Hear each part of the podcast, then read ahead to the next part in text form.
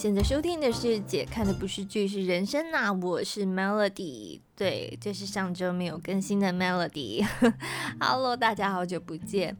今天呢，我们就要来延续跟夏天有关的主题，也就是跟热血还有跟运动有关的戏剧。其实呢，上一集我就是本来想要跟大家介绍这个韩剧，叫《金牌救援》。这部戏是二零一九年十二月在韩国电视台 SBS 播出。当时这部剧在韩国的收视甚至赢过《爱的迫降》，结局呢甚至有高达将近二十 percent 的收视率。比起来，在台湾的评论有稍微比较少一点。但是只要有看过的人，其实也都是好评，口碑非常好的一部剧。这部剧的故事大纲呢，是以男主角为主哦。男主角白晨珠是一个多次让垫底运动队伍得到冠军的人，像是摔跤啦、手球队等等哦。但是呢，他身上就是有一个很不很不幸的命运，就是只要获胜了之后，这个队伍就会面临解散。那这样子的一个人呢，他来到了这个每一年几乎都是垫底的职业棒球队 Dreams。好，我们接下来都会用韩文发音，用韩文发音的话就是 Tlim。所以接下来大家都要习惯了。接下来呃，我讲 Tlim 的时候就是 Dream 这个这个队伍。好，然后这部戏的主题呢，就是真的很认真在讲体育了，就不像是《举重妖精金辅助》那样子，是运动背景的爱情故事。所以呢，一开始并没有那么的吸引我，我是到今年才看的。哇，一看不得了了，就是真的会明白为什么这部剧会有这么多的好评。好，那开始之前呢，一样先给大家一些官方资讯哦。这部戏的导演是郑东允，编剧李信和，主要演员南宫明、朴恩斌、吴正式还有赵炳奎。这部剧的灵魂人物绝对是南宫明饰演的这个男主角白晨珠。故事大纲也说了嘛，就是要看白晨珠怎么一步步来解救这个棒球队。那南宫明是一个怎么样的演员呢？我觉得他有一股贵气。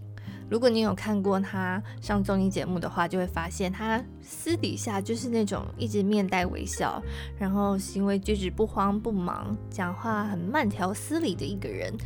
本身呢也有不少的美谈，像是他就是业界公认的非常认真的演员，他的脚本呢都是写的密密麻麻的。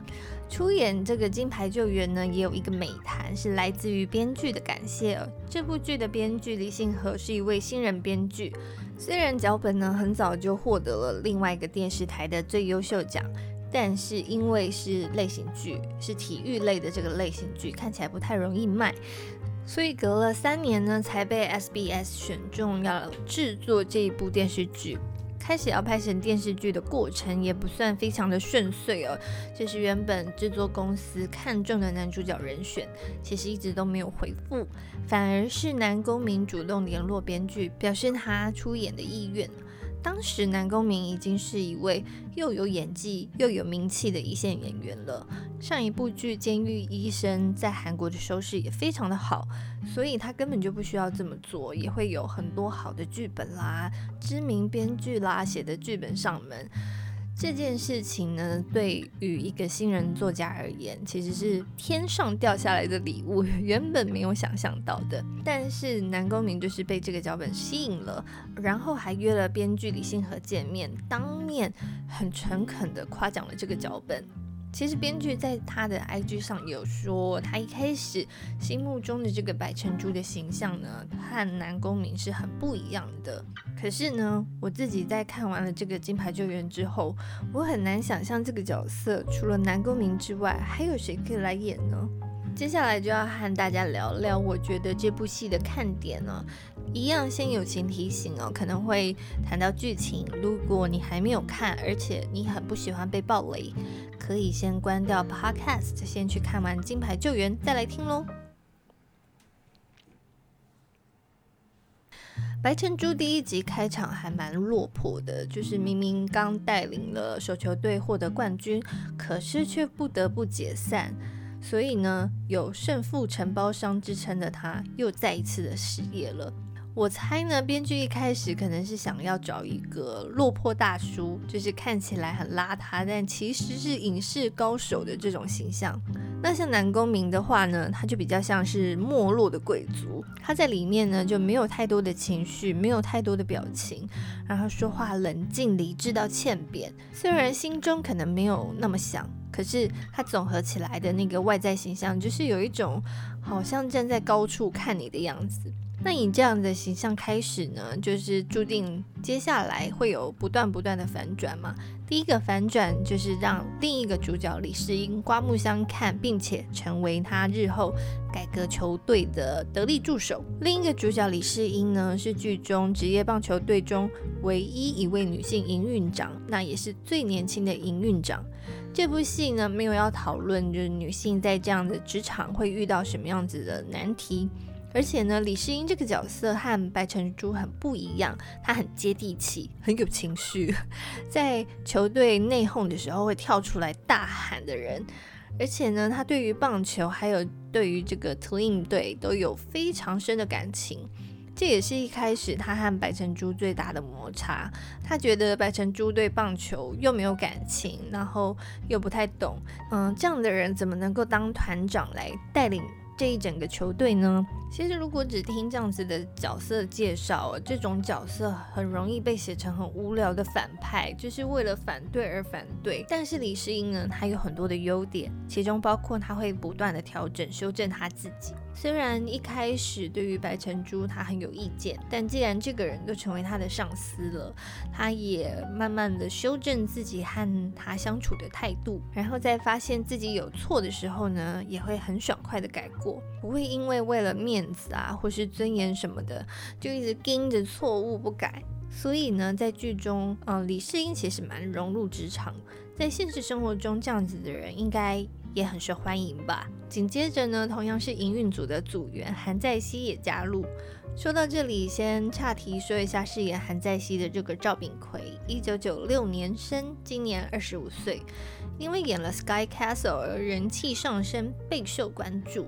他在这部戏的表现，我觉得也是可圈可点。就是就算主要的镜头不在他身上。或是就算他不讲话，我觉得他还是在那个角色里面，就很多的小表情，我觉得都掌握的很好。在金牌救援之后呢，其实他很快的他就有第一部担任主演的戏剧《驱魔面馆》。在《驱魔面馆》里呢，其实表现也是很不错的，我其实还蛮看好他的。但是今年二月就爆发了这个霸凌事件嘛，七月的时候。嗯，好像已经有证实爆料者说的其实是假的，但因为这件事情呢，赵炳奎的伤害还是蛮大的，包括他的形象啊，还有工作等等，都是有受到了重大的打击。希望呢被证实了之后，我们可以很快再看到他的新作品喽。回来继续说金牌救援哦，白晨珠呢是在赛季结束，大家要为下一季赛事做全新准备的时候，接了团长的工作。那这很有趣，因为从营运的角度切入，也跟以往啊运动比赛作为故事主线的这个体育类的戏剧很不一样。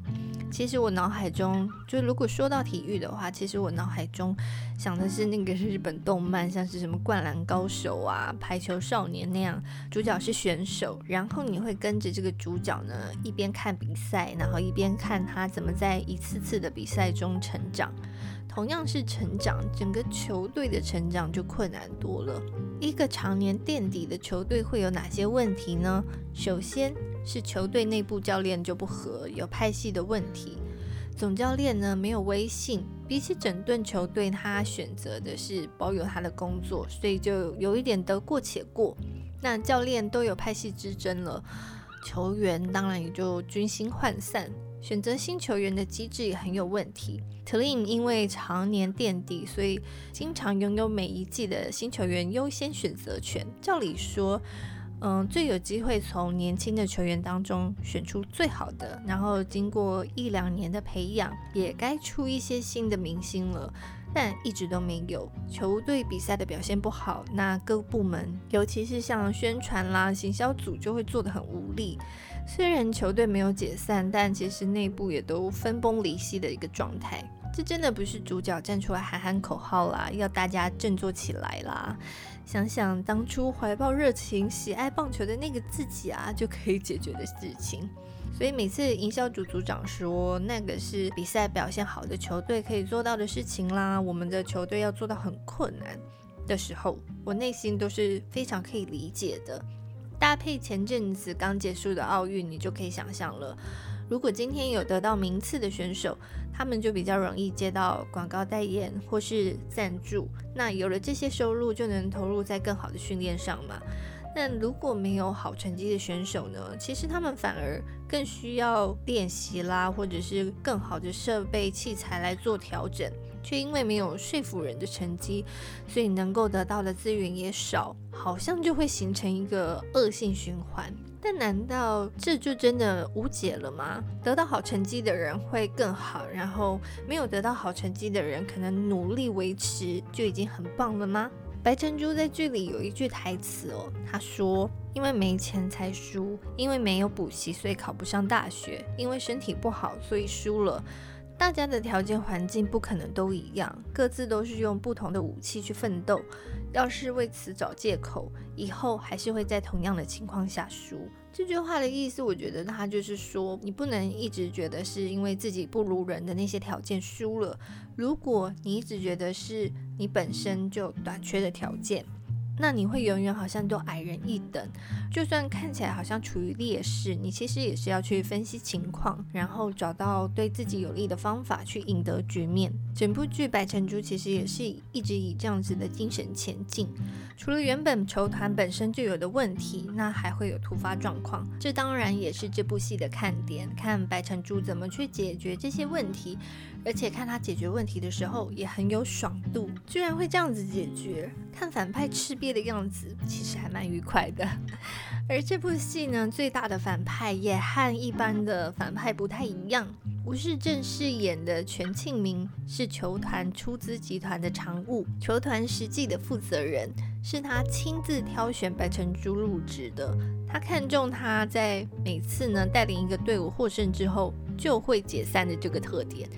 集团老板呢是他的伯父，伯父呢一直很想要解散这个一直花钱然后没有什么收入的球队，但是呢，因为集团主要的生意是民生生意，如果随便就解散的话呢，会引起民众的反弹，那对集团的收益呢就会有很大的影响。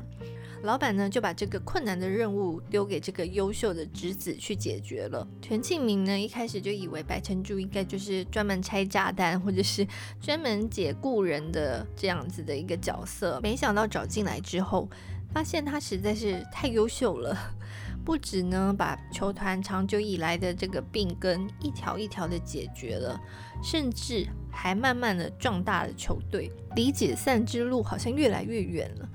当然呢，白晨珠他花了这么多的心思让队伍获胜，最终的目标当然不是要解散嘛，所以两个人的冲突就越来越大。除此之外呢，剧情也有特别描写全庆明的处境。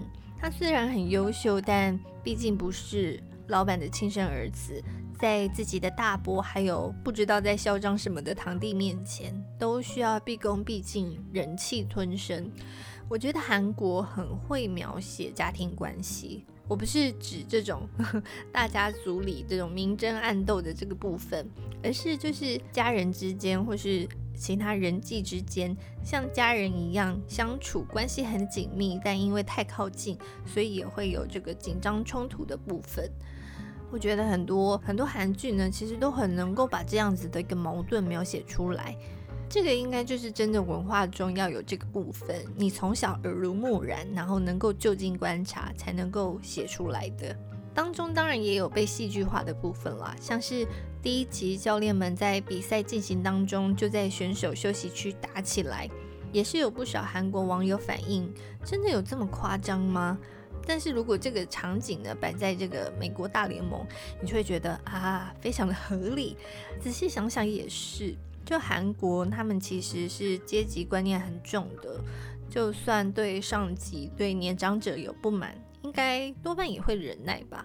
如果在台湾的话呢，我们就会写出立法院里的武打戏，这可能也是其他国家的人看了会觉得很不可思议的吧。这部剧呢，其实有很多的反转，然后其实全剧都还蛮精彩的。